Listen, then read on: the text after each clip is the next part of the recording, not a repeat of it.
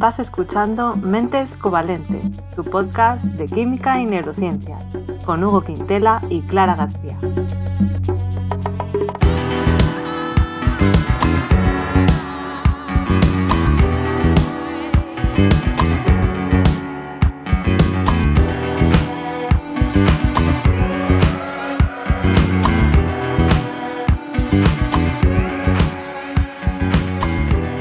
Bienvenidos al episodio 26 en el que tenemos a una invitada muy especial. Pero antes, como siempre, voy a saludar a mi compañero Hugo. Hugo, ¿qué tal? ¿Cómo estás? Hola Clara, muy bien. ¿Y a ti cómo te va? Pues también, perfecta, muy contenta de reunirme con María, que es nuestra invitada de hoy, que nos conocimos hace un tiempo. Bueno, voy a presentarla primero. María Garao es licenciada en Psicología por la Universidad Autónoma de Madrid máster en rehabilitación neuropsicológica por la Universidad Autónoma de Barcelona, máster en neuropsicología clínica infantil y en adultos y máster en psicoterapia integradora. María, bienvenida. ¿Está todo bien? Está todo perfecto. Muchas gracias por, por, dejarme estar aquí. Yo encantada. Qué bien. Bueno, como resumen, porque tienes muchos títulos, podríamos decir que eres neuropsicóloga, ¿no? Correcto, sí, psicoterapeuta y neuropsicóloga, exacto. Vale, las dos cosas. Bueno, pues yo creo que para empezar, María, lo primero sería primero explicar qué es eso de la neuropsicología, ¿no? Porque a lo mejor la mm. gente no lo tiene claro. Sí, pues la neuropsicología básicamente lo que hace es relacionar eh, cerebro y conducta. Es como la, definición simplificada. Y cuando hablamos de conducta, la conducta es como lo que expresamos, el comportamiento, ¿no? lo, lo que ves. Eh, aunque es verdad que si perfilamos un poco más la definición, no solo relacionamos cerebro con conducta, sino que incluiríamos también pues, cerebro con emoción, o sea, lo que sentimos, y la relación también del cerebro con la, cognición, que cuando hablamos de cognición son las funciones cognitivas, que sería pues atención, memoria, lenguaje, visoconstrucción, ¿no? Todas las funciones superiores. O sea, que sería esa relación muy bien explicado. a, mí, a mí me sorprendió una vez en un congreso que oí usar la palabra neuropsicólogo, neuropsicóloga de manera que yo creía que no era la correcta porque claro, es esa relación entre cerebro y conducta, pero normalmente cuando uno va a un neuropsicólogo no es como ir a, terapia psicológica de contar tus problemas, ¿no? O sea, es otra cosa. Exacto, sí, sí, es otra rama de la psicología eh, y es, un poco diferente, sobre todo porque el tipo de patología que tratas es diferente, ¿no? Y el tipo de paciente que consulta eh, es diferente. Eh, básicamente yo siempre cuando me preguntan ¿no? por la calle de qué es la neuropsicología, siempre hago como el paralelismo, pues igual que tú cuando te haces daño en un codo y tienes que ir a fisio, ¿no? Que primero te hacen un diagnóstico y analizan qué es lo que te ha pasado y luego te hacen un plan de rehabilitación del codo, pues la neuropsicología es lo mismo pero con el cerebro, ¿no? Pues cuando ha habido un daño cerebral, tienes que ir a un neuropsicólogo para que te haga un, análisis, ¿no? una exploración de, cómo están esas funciones cognitivas eh, y luego establecer un plan de rehabilitación para, trabajar esos déficits. O sea, que sería como ese paralelismo, sí. Muy bien. Y que, antes de profundizar ya más en detalle en todo lo demás, ¿qué tendría que hacer una persona que quiera ser neuropsicóloga o neuropsicólogo? Hmm. Esto es verdad que depende de, cada país y dentro de, España, dentro de cada comunidad autónoma, pero básicamente aquí yo hablo, de, aquí de, Cataluña o de España, que es eh, tienes que hacer psicología y después de psicología te tienes que especializar. Y para especializar se hace a través de un máster.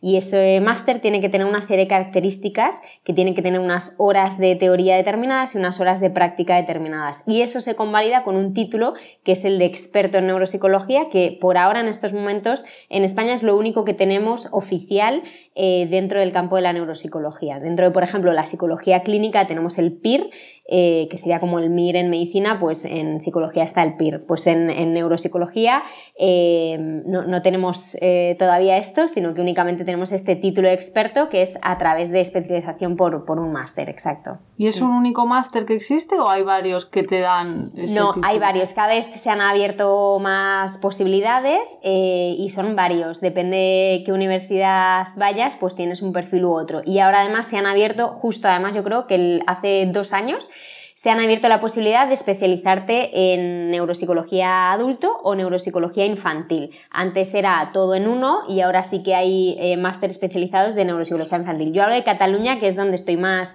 más enterada, que es donde ejerzo, pero claro. Mm, lo que sé es esto, sí. Que puede haber luego diferencias en diferentes comunidades autónomas o, cada universidad. O sea, sí, a nivel de título de experto en neuropsico sí que es en toda España es así, pero luego a nivel de másters y tal, claro, estoy más enterada en lo que, lo que hay aquí. Mm. Claro.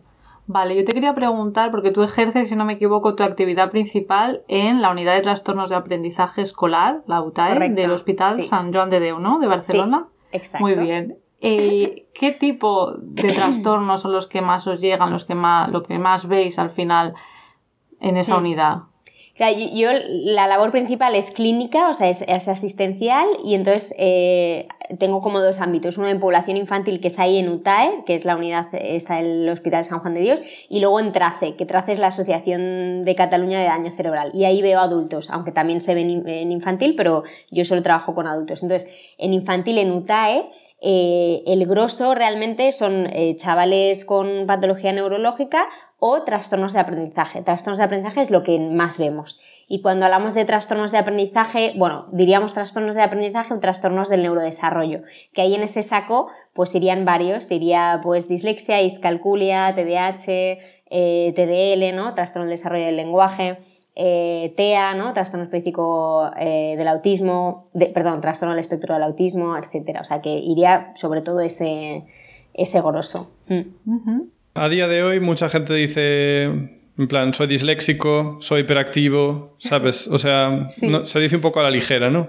Así que, ¿sabes? A los padres, ¿qué les llevaría a pensar, vale, igual mi hijo sí que es disléxico, sí que es hiperactivo? Porque claro, igual se, la gente coloquialmente piensa que todo el mundo es algo, ¿no? Claro. Así que, ¿cómo se sabe?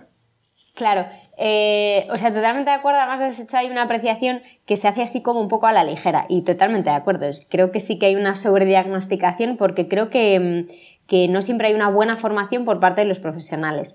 Eh, los trastornos de aprendizaje están como, no sé si de moda o como, como muy en auge, ¿no? Que están eh, pues muy top en el mundo de la investigación y en el mundo de la asistencia, de la, de la práctica clínica Em, y tenemos que ir con cuidado y tú como profesional es tu responsabilidad formarte y saber identificar bien la sintomatología de esto para poder eh, hacer un buen diagnóstico. O sea que primero de todo, eh, formarse en sitios eh, con buena formación, que eso a lo mejor es lo difícil, identificar el sitio que sí que funciona, ¿no?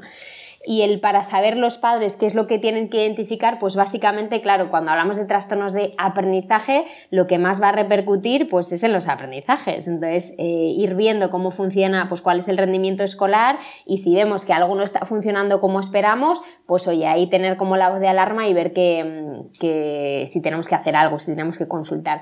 Ahí por eso hablaba de los profesionales, no solo a nivel pues de psicología o neuropsicología o tal, sino profesionales también dentro del ámbito educativo, los los profes, tienen que estar súper formados en, todos los trastornos de aprendizaje, que es lo que ven ellos día a día, porque ellos van a ser los que tienen que dar la, voz de alarma a los padres, porque los padres no tienen por qué saber de esto, ¿no? O sea que es súper, súper importante formarse y estar muy, muy actualizado. Y esto de actualizado muy importante también, porque una cosa es que te formes tú en el año que sales de la universidad, pero luego hay que reciclarse, ¿no? Que nos encontramos muchas veces cuando vamos a coles a hacer formaciones o cuando vamos a hacer reuniones con eh, algún alumno en común, pues que vemos que, ostras, que nos, sacan eh, teorías obsoletas y conceptos pues que ya está súper demostrado que no que no Frenología, ¿no? Por la forma del cráneo piensan que igual. Ya, es, que eso es una pena, pero... así.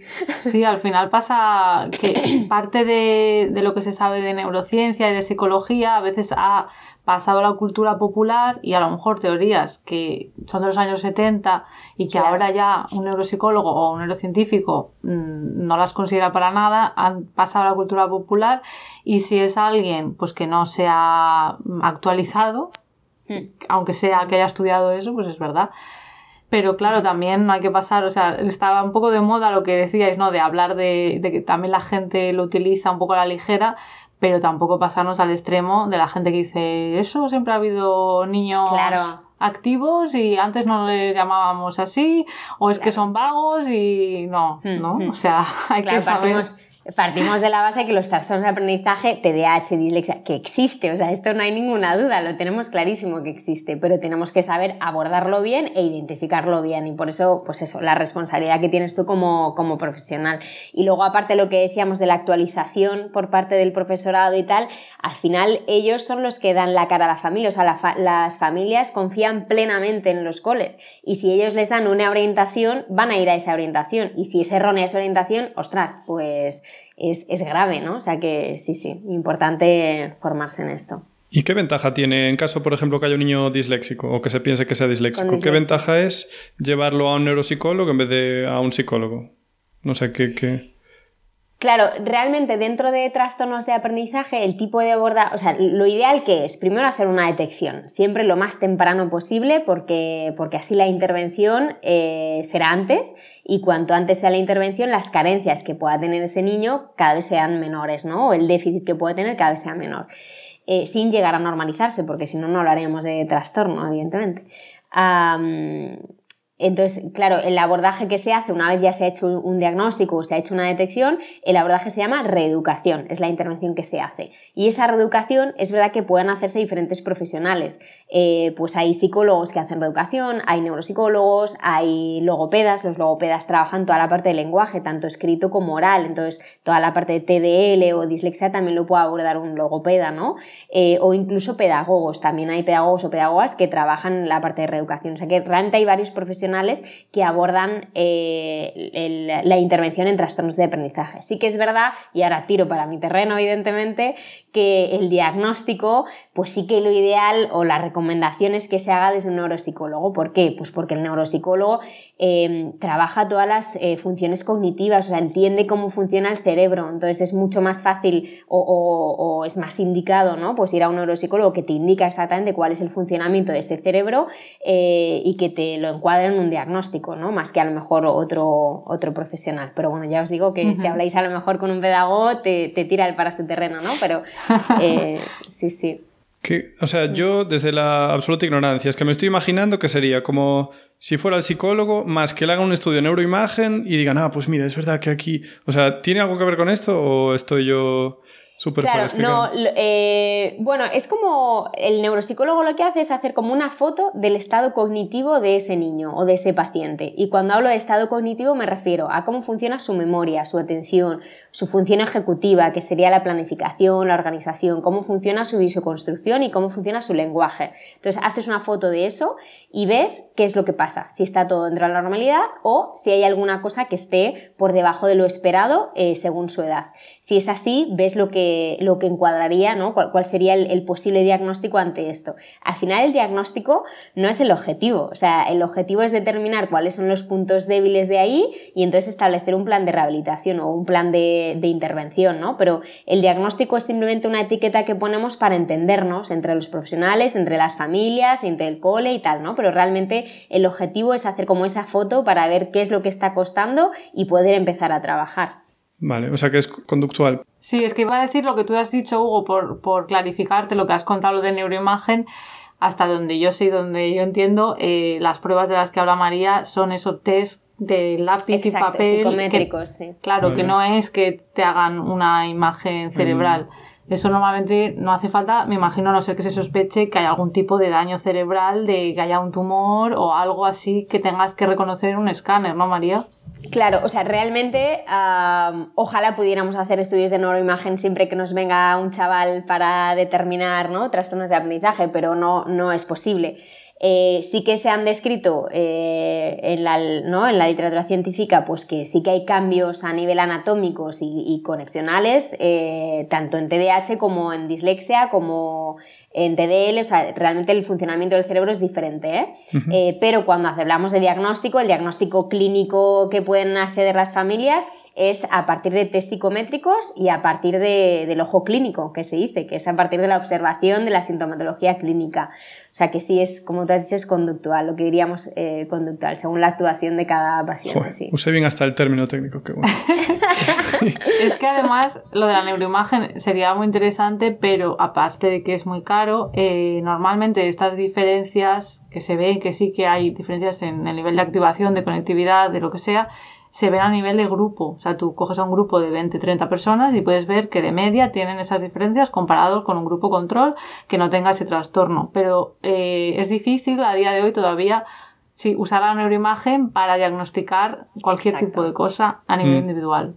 De hecho, exacto, totalmente de acuerdo. De hecho, la, característica de los trastornos de aprendizaje es que el diagnóstico es clínico, se dice, no es un diagnóstico a partir de una prueba determinada, sino que es en función de la sintomatología que tú te encuentras. Y tú lo que vas haciendo es unir signos de alarma y el cómputo de esos signos de alarma te dan un diagnóstico, pero no existe una prueba determinada, sino que necesitas ir investigando claro. pues eso, la clínica. A lo mejor en, en, por ejemplo, en Alzheimer sí que sé que se hacen determinados escáneres que puedes ver pues que hay atrofia en partes del cerebro que concuerda o un PET, que bueno, hay, hay cosas que sí, pero claro, en trastornos del aprendizaje es diferente. Aún no estamos ahí. Pues, pues, bien, yo creo que ya nos ha quedado un poco más claro, ¿no? Nos lo vamos imaginando poco a poco lo que significa eh, un neuropsicólogo.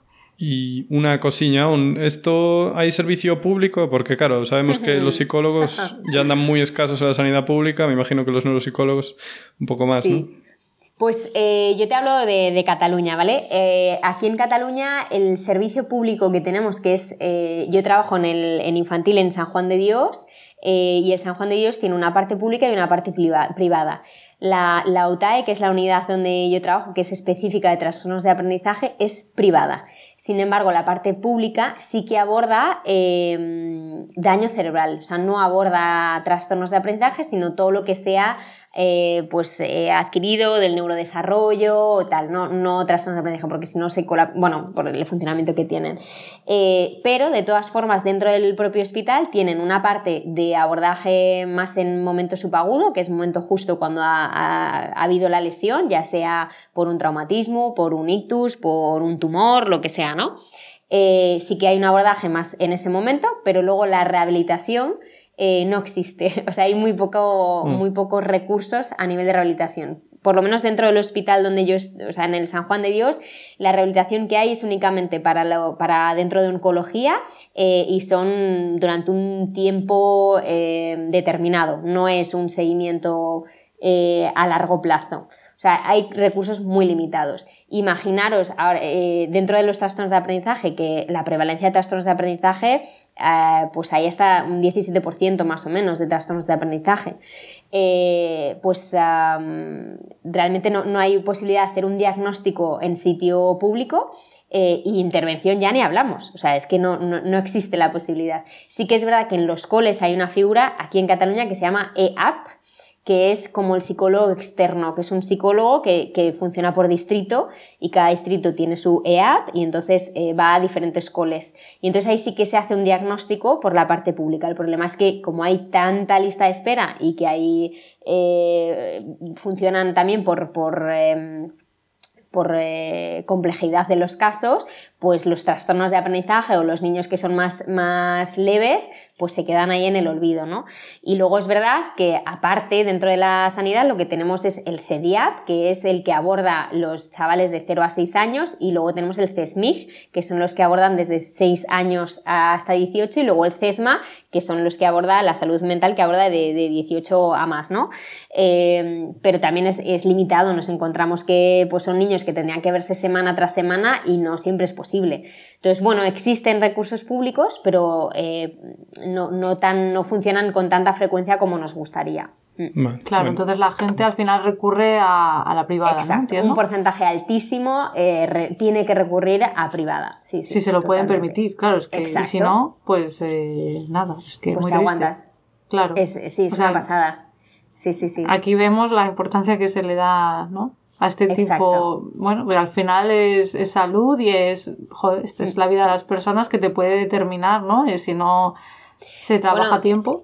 Totalmente, es que luego lo que nos encontramos, nosotros en UTAE también trabajamos con adultos, eh, nos encontramos mucho, ya sabéis que los trastornos de aprendizaje es hereditario, entonces nos encontramos mucho que vienen los niños, se les diagnostica de TDAH o de dislexia y el padre o la madre dice, oye, que es que a mí me pasa lo mismo, ¿no? Me siento súper identificada. Y entonces empezamos a hacer el estudio con el padre o con la madre y luego ofrecemos intervención también para ellos. Eh, entonces, ¿qué nos encontramos en adultos? Pues que además, o sea, que, que al final el trastorno de aprendizaje es algo eh, totalmente secundario a toda la sintomatología que han desarrollado por culpa de no haberse diagnosticado en su momento, ¿no? Pues, por ejemplo, eh, trastornos de ansiedad, trastornos de estado de ánimo, autoconcepto horrendo, ¿no? O sea, realmente acarrea luego, pues, una mochila muy, muy grande, sí, sí. O sea, que es súper importante la detección temprana, sí, sí. Yo te quería preguntar, porque hemos hablado de TDAH que nos suena más y dislexia, pero también están otros trastornos ¿no? que has mencionado y de hecho en el episodio 10 tuvimos de invitada a una investigadora, Ana Martínez, que eh, investiga el lenguaje en bebés y en niños y yo me acuerdo, porque era compañera mía también durante el doctorado, que había investigado el trastorno específico del lenguaje. Pero creo que es algo que no conoce tanto la gente, ¿no? Como que nos puede sonar más la dislexia. ¿Nos podrías contar así un poco brevemente qué consiste, más o menos? Hmm. Hmm. Bueno, el, eh, ahora la terminología, terminología es trastorno del desarrollo del lenguaje. Ya sabes que va, ah, cambiando y cambió hace relativamente poco. Vale. Entonces, eh, el TDL. El, TDL pues, es básicamente ah, que tú naces con, dificultades para adquirir em, y para desarrollar correctamente el lenguaje, tanto dentro de la parte expresiva como la parte comprensiva. Dentro de la parte expresiva hay diferentes ámbitos, ¿no? que serían la fonética o la fonología, que es como si dijéramos la pronunciación ¿no? de los fonemas. Luego tenemos la, semántica, que es el léxico, el vocabulario que puedan tener. Luego tenemos la morfosintaxis, que sería pues la estructuración gramatical que pueden hacer en la frase. Y luego tenemos la pragmática, que es cómo utilizas tú el lenguaje, pues las ironías, los dobles sentidos, todo esto. Entonces, dependiendo del ámbito en el que está más o menos afectado, pues hablaríamos de un tipo de trastorno del desarrollo del lenguaje u otro. Y luego aparte, esto sería la parte de expresión y luego tendríamos la parte de comprensión. Em, entonces son niños pues que como, es el, paralismo que se hace es como si tú eh, te plantaras de repente pues en un sitio que, de que no es tu lengua nativa ¿no? Que no, ¿no? y te vas ahí entonces pues, tienes que ir a clase con una lengua que no es la tuya tienes que expresarte en una lengua que no es la tuya ¿no? pues, pues así toda una vida o sea realmente no, no asumen o sea no tienen la, la agilidad ¿no? a la hora de, del lenguaje oral Exacto. O sea que realmente me imagino que es bastante más evidente que la dislexia o no. Depende, porque si, el, si el, eh, lo que cuesta más es la parte de fonética o fonología, que son los fonemas, tú te das cuenta, ¿no? Pues los niños cuando son pequeños que me decir vampiro dicen vampido, tú te das cuenta muy rápidamente pero si no es la fonética o fonología, sino que el, lo que cuesta es la semántica o es la, pragmática o es la morfosintaxis, mm, no te das cuenta. Tú dices, bueno, algo debe pasar ahí, ¿no? A lo mejor notas algo o simplemente ves que es un chaval o una chica más, más retraído, que habla menos, que interactúa menos, ¿no? Y dices, uy, qué tímido. Y no es que no sea tímido, es que no, no es ágil, ¿no? A la hora de, expresarse. Mm. O sea, que sí que pueden, o sea, pueden comunicarse, no es que no puedan hablar. Bueno, claro, eh, como todo ya sabes que no es 0-100, sino que, que, hay grados, ¿no? Eh, y claro, puedes hacer una vida totalmente normal, mm, depende del impacto de la sintomatología en tu día a día. Claro, esto es como una afasia, o sea, el, el, TDL sería el trastorno que tú naces, ¿no? Con esas dificultades de lenguaje y la afasia es cuando tienes dificultades de lenguaje adquiridas por un traumatismo, por un ictus o lo que sea, ¿no? Pues eh, la afasia es lo mismo. Hay personas con afasia que pueden em, eh, vivir su día a día sin problema y hay personas que realmente hay una invalidez importante. o sea, que depende del grado, claro. Vale. Yo. Sería como. Perdona. No, no, sigue tú, por favor. No, que sería lo que decía antes, el continuo, ¿no? De tenemos, el lenguaje es un continuo en el que un extremo es el, eh, lenguaje escrito, que el trastorno sería la dislexia, y en otro extremo tendríamos el lenguaje oral, que el trastorno sería el TDL, ¿no? Entonces, dentro de ese continuo, pues tú vas bailando, ¿no? Hay niños que ves más en un extremo, ves en otro, en mitad. Mm. Y en cuanto a lo de adquirirlo, ¿no? O sea, adquirirlo tiene que ser por algún tipo de enfermedad, trastorno. Yo, por ejemplo, noto que me va fallando. O sea, no quiero generalizarlo, de todo el mundo dice que tiene algo. Pero, por ejemplo, yo noto que mi ortografía está empeorando. Puede ser probablemente porque estoy haciendo inmersión en, el extranjero, inversión lingüística desde hace muchos años. Eh, pero bueno, seguramente en mi caso no necesite ningún tipo de tratamiento. Pero cuando eres adulto, ¿sabes cuándo deberías ir al neuropsicólogo? Claro, normalmente ah, ahí, ha pasado algo, o sea, claramente ha habido, ha habido un detonante que es, pues eso, suele ser un traumatismo, ¿no? Eh, una, pues un atropello, un, un, ah, accidente. en coche, exacto, accidente tal, o un ictus, tumor, epilepsia, eh, una bueno, ¿no? alguna encefalopatía, o sea, algo que evidentemente hay lo que se llama un daño cerebral. Cuando tu cerebro ha tenido un daño, pues como consecuencia, pues eh, hay un daño neuropsicológico. Es verdad que hay otras cosas como por ejemplo el estrés, ¿no? Que también nos puede llevar a ciertos ciertas quejas o otros em, eh, diagnósticos de salud mental como la depresión, la ansiedad, que también puede llevar a dificultades cognitivas, pues que tú veas que te cuesta más concentrarte, que tengas dificultades de memoria, etcétera, ¿no? Eh, y eso lleve pues, a que tengas que ir al neuropsicólogo. Pero realmente cuando hablamos de daño cerebral es eso, es, es algo más es algo claro, ¿no? Que hay un antes y un después. Que, te das cuenta, vamos. Sí, te das cuenta. No, cómo, cómo, combates estas cosas? En plan, si eres adulto y tienes falta de atención, eh, bueno, si es una depresión, pues a lo mejor lo combates curándote de esa mm. depresión, digamos. Pero mm. Mm. así en general, ¿tienes algún consejo? ¿Alguna varita mágica, algo milagroso? sí, algún hábito, quizá, algo. Eh, o sea, depende. Si son dificultades atencionales a consecuencia de un daño cerebral, ahí tienes que investigar cuál es, ¿no? qué, qué es lo que está pasando. Depende de, de la secuela que tengas si tienes fallos atencionales, o sea, bueno, hay que ver, no, sé a qué te refieres, Hugo, ¿cuál, cuál es tu pregunta? Si es cuando ha habido algún daño cerebral o en general cuando tú ves que tienes dificultades, de, dificultades atencionales. ¿O te refieres a los millennials que estamos con el móvil y ya no tenemos capacidad de... O para mantenerse en forma, así, una mezcla de, todo un poco. O sea, gente que dice, ostras, mientras me costaba menos, ahora que... Vale. Claro, es que hay que estudiar cada caso, hay que estudiar cada mm. caso, porque hay que ver, ¿no? Cuál es tu rutina, si estás durmiendo bien, si estás descansando bien, y luego hay que ver cuál es tu, tu hábito de trabajo. Si tú estás trabajando con la música de fondo, con la mesa hecha un asco y tal, pues hombre, evidentemente hay factores ambientales que interfieren en tu atención, ¿no? Eh, hay que ver cada caso un poco, ¿no? Para poder reestructurar. Tenemos eso, pacientes adultos pues diagnosticados de TDAH que nos vienen a y que vienen a, hacer sesiones de intervención y lo que hacemos es eso, ver el control ambiental y luego ver, bueno, a ver, ¿cómo te planificas tú? ¿Qué es lo que estás haciendo? La mayoría ni siquiera tienen agenda, pues con eso te digo todo, ¿no? Pues eh, aquí riendo... El tema de la agenda siempre, sí. sí, sí. La agenda. Yo te quería preguntar, como ya hemos mencionado, hemos entrado en esto del daño adquirido, pues por las enfermedades neurodegenerativas, que yo creo que eso le suena a todo el mundo, ¿no? Por lo menos el Alzheimer es lo más conocido. Pero claro, a veces pensamos mucho en los problemas cognitivos porque claro, nos suena que el Alzheimer pues tienes problemas de memoria, pero existen otro tipo de alteraciones ¿no? que pueden ocurrir en enfermedades neurodegenerativas, ya sea Alzheimer o Parkinson o Huntington o otras, en los que también hay síntomas más emocionales o conductuales. Y yo tengo la sensación de que eso se conoce menos. Por ejemplo, la apatía. La apatía no se habla tanto como habría que hablar de la apatía. hablemos de la apatía. Eso, hablamos, de, la apatía. Exacto, María. ¿Nos podrías decir un poco qué es? Porque hay gente que ni le suena y si se puede tratar o no. Bueno, la apatía es, bastante drama para tratarla. ¿Qué es la apatía? La apatía es básicamente falta de iniciativa. Entonces, la falta de iniciativa puede ir desde falta de iniciativa para jugar con mis hijos, ¿no? Después de un daño cerebral, por ejemplo, o falta de iniciativa hasta para ducharme o para ir a hacer un pis. O sea, eh, falta de iniciativa para todo, claro, dependiendo de los grados.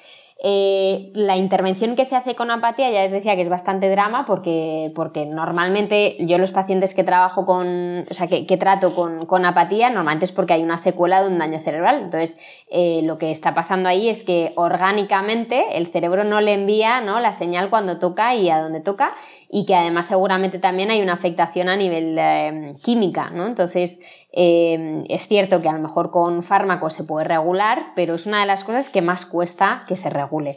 Entonces, ¿cómo lo trabajamos? Pues sobre todo estableciendo muchas rutinas, eh, dándole al paciente objetivos diarios, objetivos que puede ser desde vestirme, por ejemplo, eso puede ser un objetivo, vestirme y ducharme, eso puede ser un objetivo, o eh, ir a buscar al cole a mis hijos por la tarde, ¿no? O sea, eso, establecer una serie de objetivos que sí o sí tienen que cumplir. ¿Para eso qué necesitas? Pues mucha colaboración de la familia, que esto es también el gran olvidado dentro del daño cerebral, que no trabajas solo con el paciente, sino que trabajas con todo el sistema familiar y es fundamental eh, pues que entiendan qué significa esa apatía y qué, ¿no? qué es esa eh, sintomatología, cómo funciona, para que se puedan implicar y que, se eviten etiquetas tipo es que se ha vuelto un vago, es que ya no le interesan sus hijos, es que ya no me quiere, ¿no? Claro. Eh, que son etiquetas que, hacen mucho daño, claro, al propio paciente y al propio familiar. Entonces ahí es súper, súper importante hacer lo que llamamos psicoeducación, que es explicar en qué consiste el daño cerebral de su familiar y por qué funciona así su cerebro ahora, ¿no? Y por qué su marido ya no es su marido o por qué su padre ya no es su padre, ¿no? Claro, que, cambia, cambias tu manera de ser al final, ¿no? Porque es algo que damos por hecho, bueno, que nuestra personalidad y nuestras ganas de hacer cosas va a ser más o menos siempre igual. Y a lo mejor la gente se imagina que tienes un ictus y bueno, pues lo típico de que no puedes mover bien un brazo, una Exacto. mano pero no saben esto y es súper importante lo que tú dices, educar para que la gente por lo menos sepa que es consecuencia de ese daño cerebral. Mm.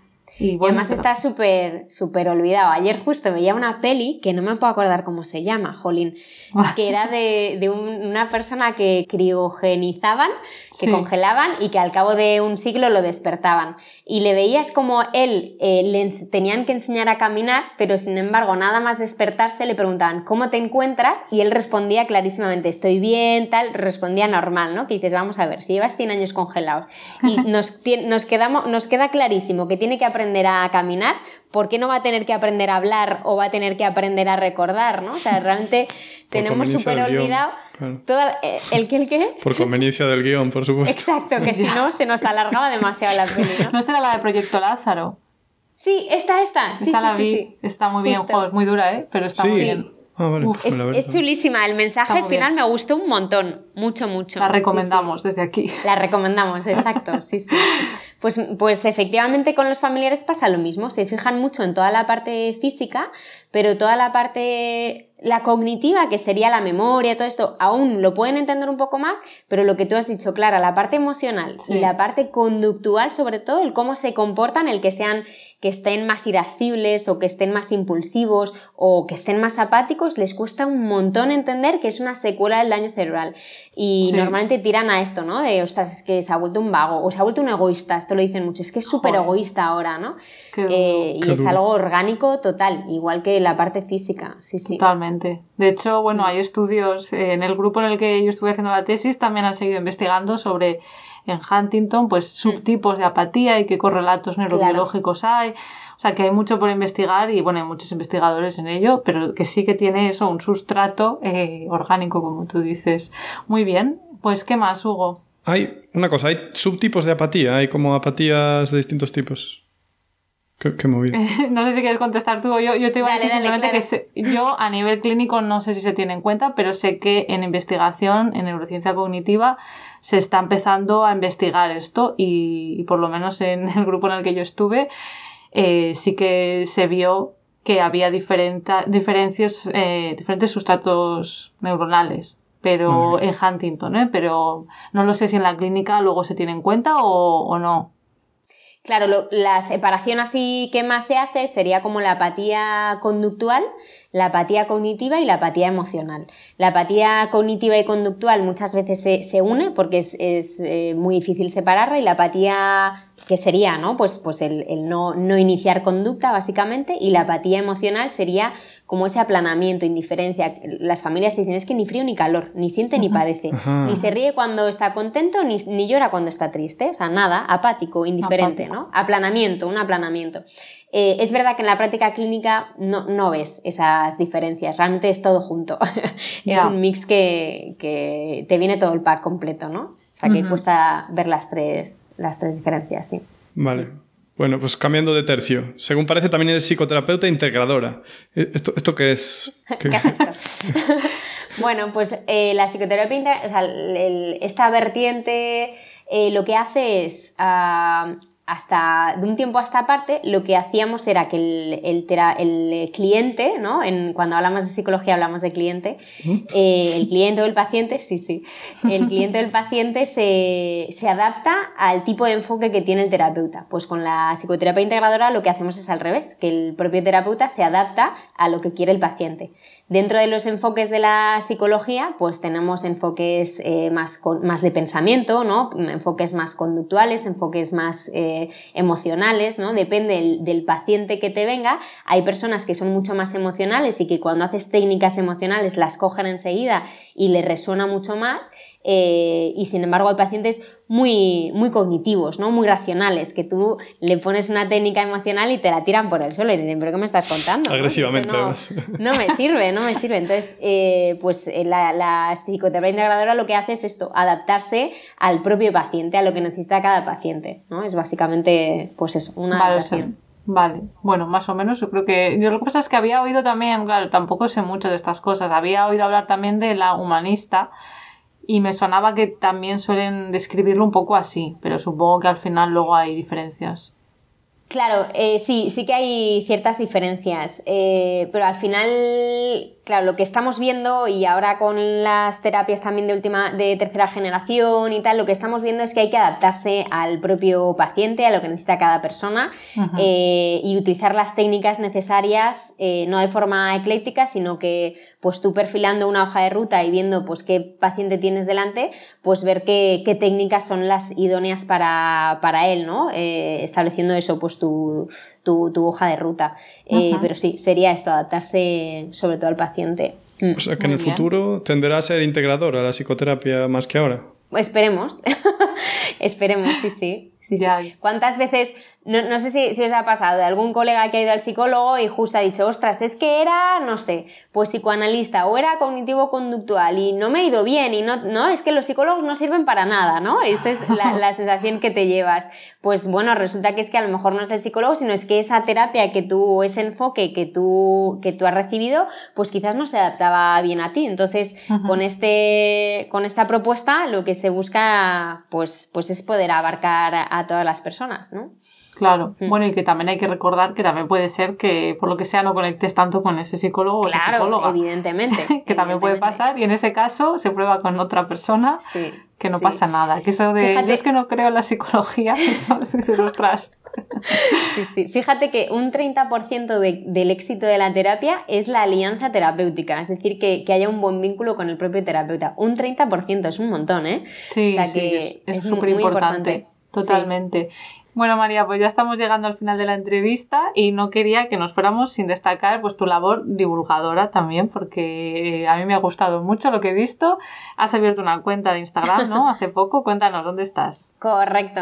Nada, pues estoy nueva, nuevísima en redes sociales. Hace prácticamente un mes que me he abierto en Instagram. El Instagram me podéis encontrar por María Garao o si no, Neuroansico, para unir esas dos vertientes de neuropsicología y psicología.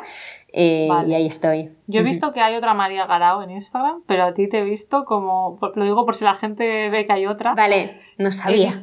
La vetamos. la otra la vetamos. Y era, en la tuya me salió como el usuario María barra baja Garao barra, baja neuropsicóloga. Eso es lo que yo vi. Sí, correcto, correcto. Eso es. Sí, sí, y ahí hablas de todo esto que has estado hablando ahora y más. Exacto, exacto. Hablo de tanto de psicología como de neuropsico y sí, sí. Y tanto infantil como adulto, exacto. Si quieres aprovechar para hacer promoción de algo más, contanos. Nada, simplemente que también abordo em, de forma privada en sesiones online lo que pues justo lo que hemos hablado ahora, eh, sobre todo de adulto, en infantil sí que sería eh, desde el hospital, desde el San Juan de Dios, pero en la parte de adulto eh, también abordo por cuenta propia, digamos, ¿no? A nivel de privada. Y mm. tienes consulta online también. Exacto, consulta online, sí. Perfecto, o sea que te pueden contactar por ahí. Exacto, sin problema. Qué bien. Bueno, María, pues muchísimas gracias. Por gracias a vosotros. Muchas gracias a vosotros. Igualmente. Gracias por participar. Muchas gracias a vosotros. Bueno, pues como siempre a vosotros, eh, las notas estarán en nuestra web de Podcastidae, la red de podcast a la que pertenecemos. Ahí os dejaremos el contacto de María. Y si queréis, ya sabéis que nos podéis apoyar suscribiéndoos desde vuestro reproductor preferido, darle a me gusta, dejarnos comentarios y para estar al tanto de novedades eh, nos podéis seguir por redes. En Twitter estamos como arroba cobalmentes y en Instagram y Facebook como mentes covalentes. Hasta la próxima. Adiós.